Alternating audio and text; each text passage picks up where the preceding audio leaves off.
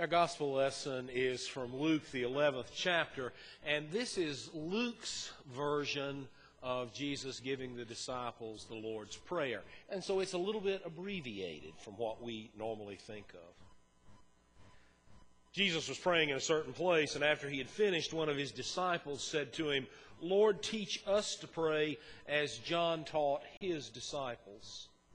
And he said to them, When you pray, say, Father, hallowed be your name.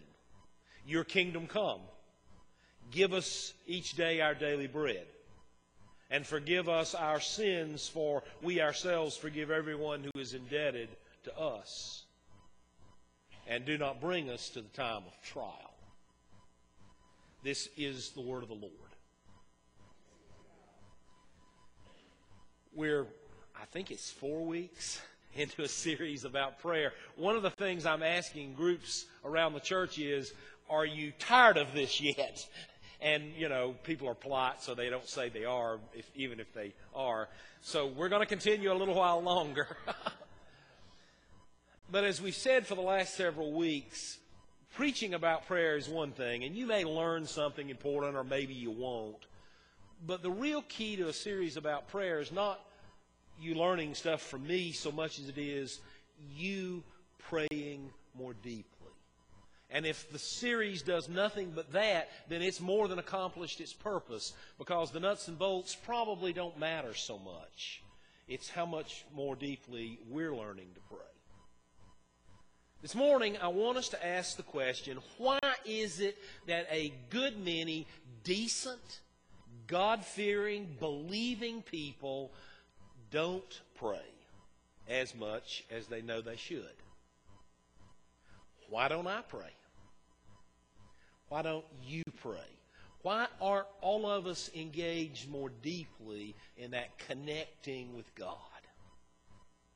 Well, one of the things that I hear most frequently from people is they'll say, You know, I don't know how to pray. And that sounds strange, I guess, on the one hand, because the truth is, we don't any of us know how to fully pray as we would like to.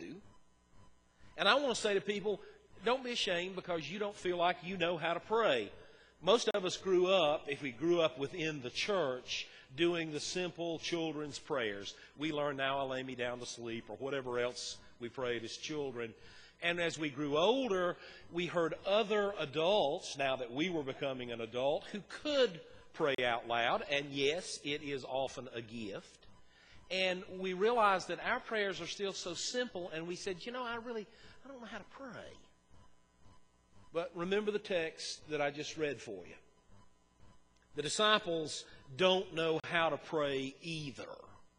And so they come and they say to Jesus, Teach us to pray as John taught his disciples.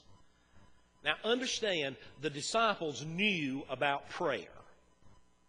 They're Jewish men. They understood prayer. What they did not know to how to do was to pray with that deep sense of connection that Jesus obviously had when he prayed. And so when they ask, teach us to pray, they're not asking about forms of prayer. They want to know how to make real contact with God.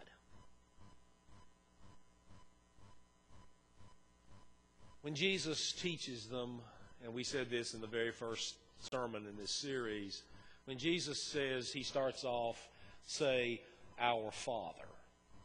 And in some ways, as we've already indicated, if he hadn't said anything else, that would perhaps be enough. Disciples really were people like us. They weren't trained to be rabbis. They weren't master theologians. They weren't priests. They probably knew some of the Psalms, as did Jesus. Maybe they even used them as prayers.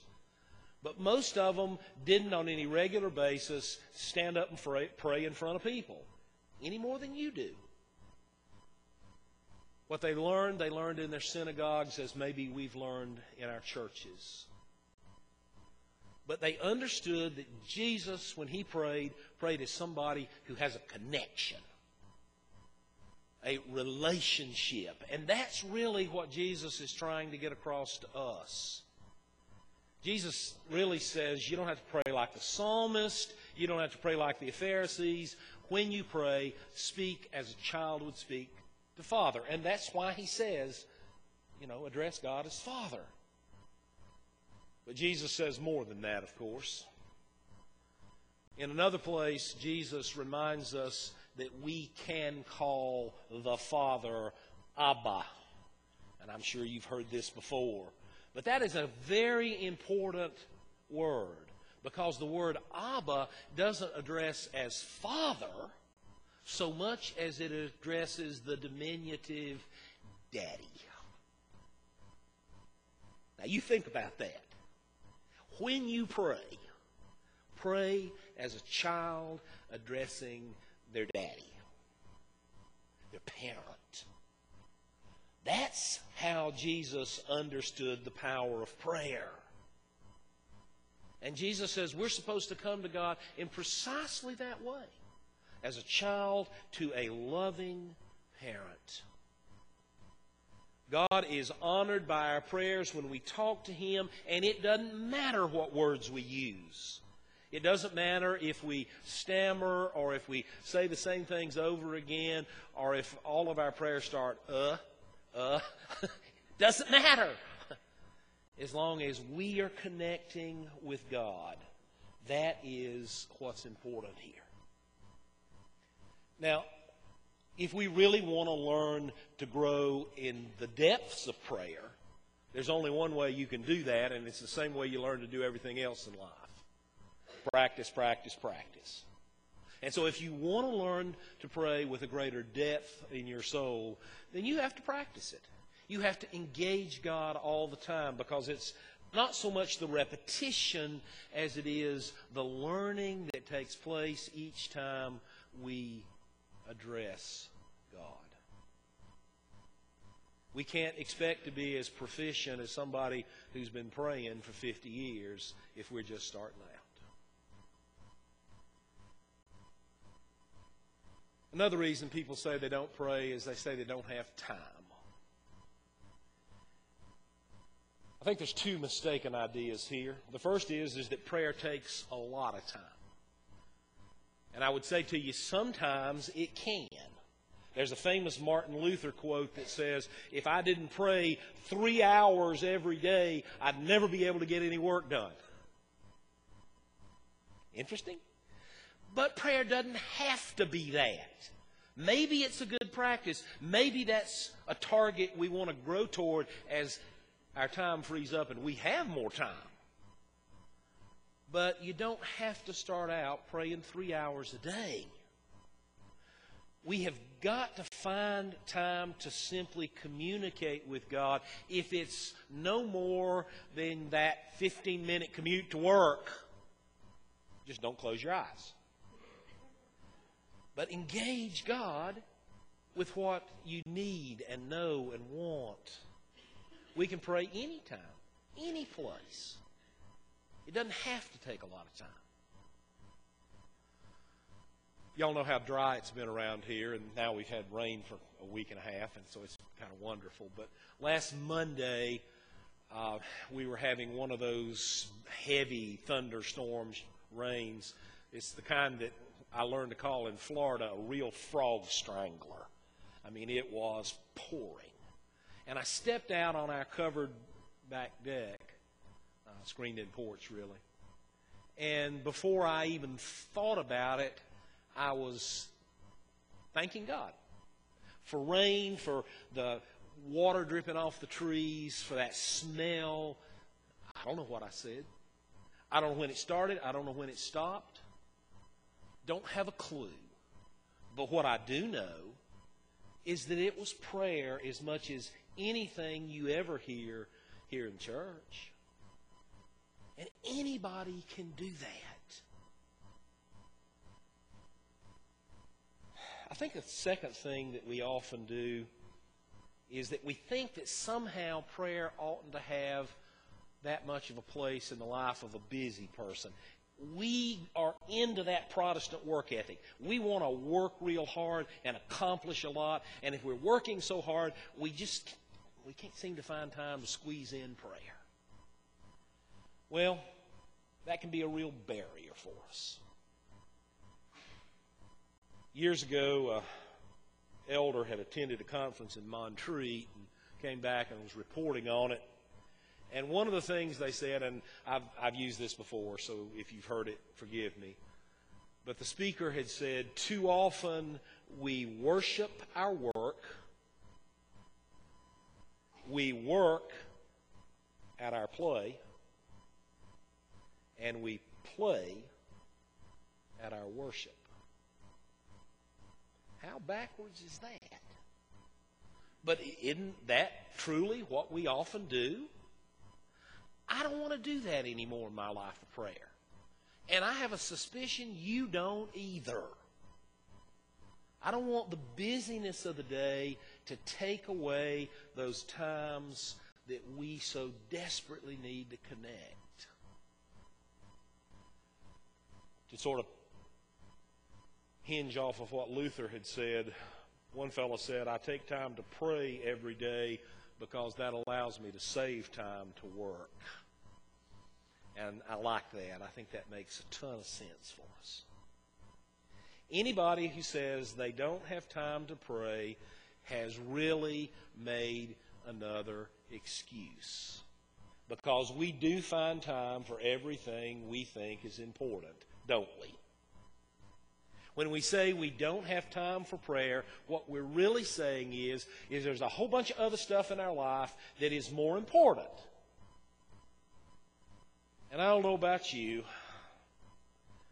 but I'm pretty much convinced that oftentimes I waste more time working than I would spend praying before I work if I really took that seriously.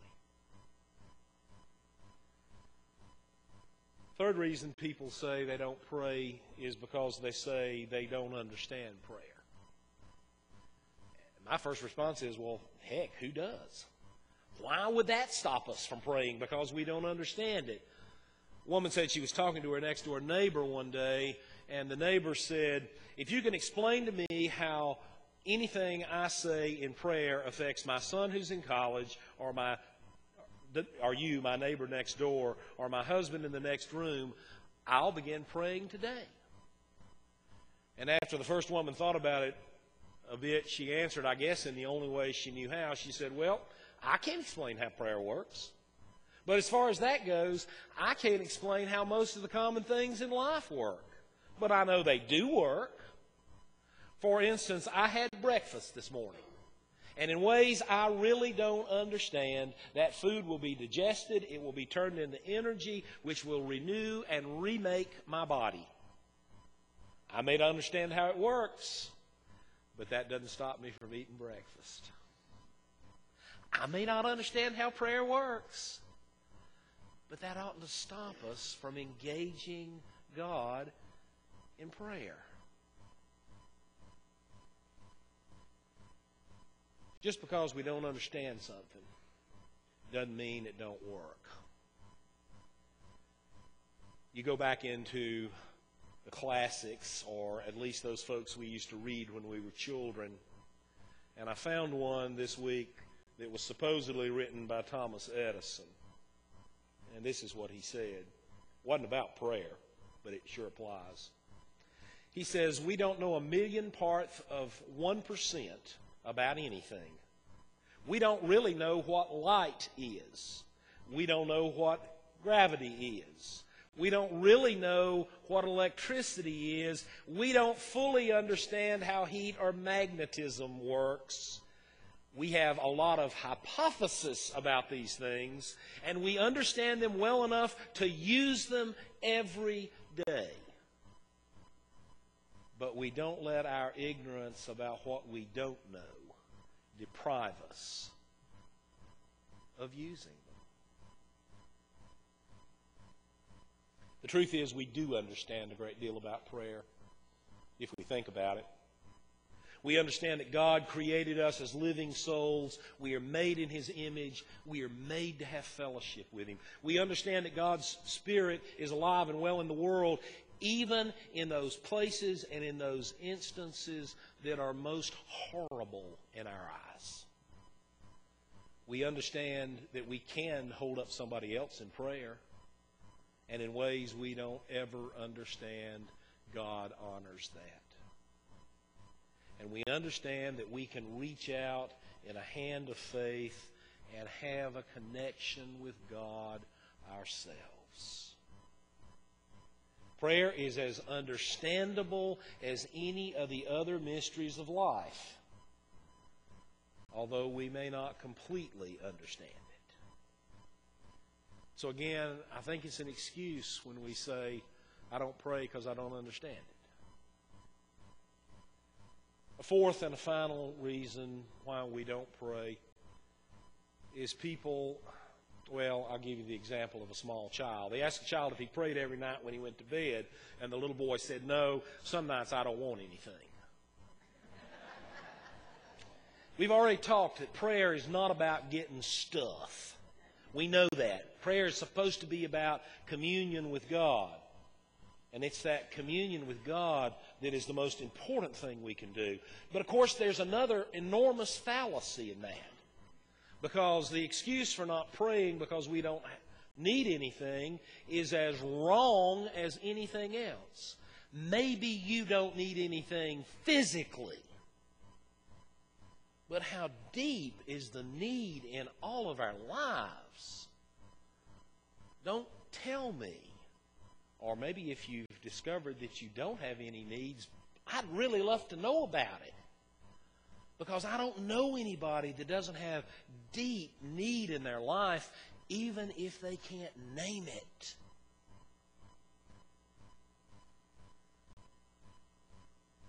Andrew Carnegie, the famed industrialist of the late 19th century, was asked if he believed in prayer. Now, Carnegie was ostensibly a Presbyterian. He was from Scotland. And he said, Yeah, I believe in prayer. And they said, Well, do you pray? And he said, No, why should I pray? Uh, I have everything I want or need. And the friend responded, Well, perhaps you could ask God for a little more humility. Couldn't we all? Couldn't we all? We all have deep needs not for things, but for those experiences of the Spirit that uphold and uplift not only us, but the people around us. There has been a great danger in our age that we think we have so much we don't need God.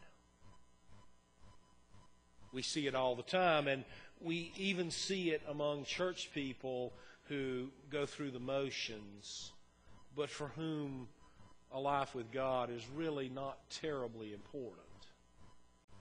We sometimes refer to them as the C and E people, Christmas and Easter. But the truth is how deeply we all need to keep those connections.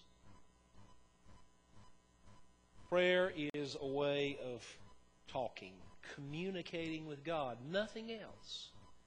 And that's what we're about. That's what this series is about. That's what everything we do is about here. It's about us learning to be a little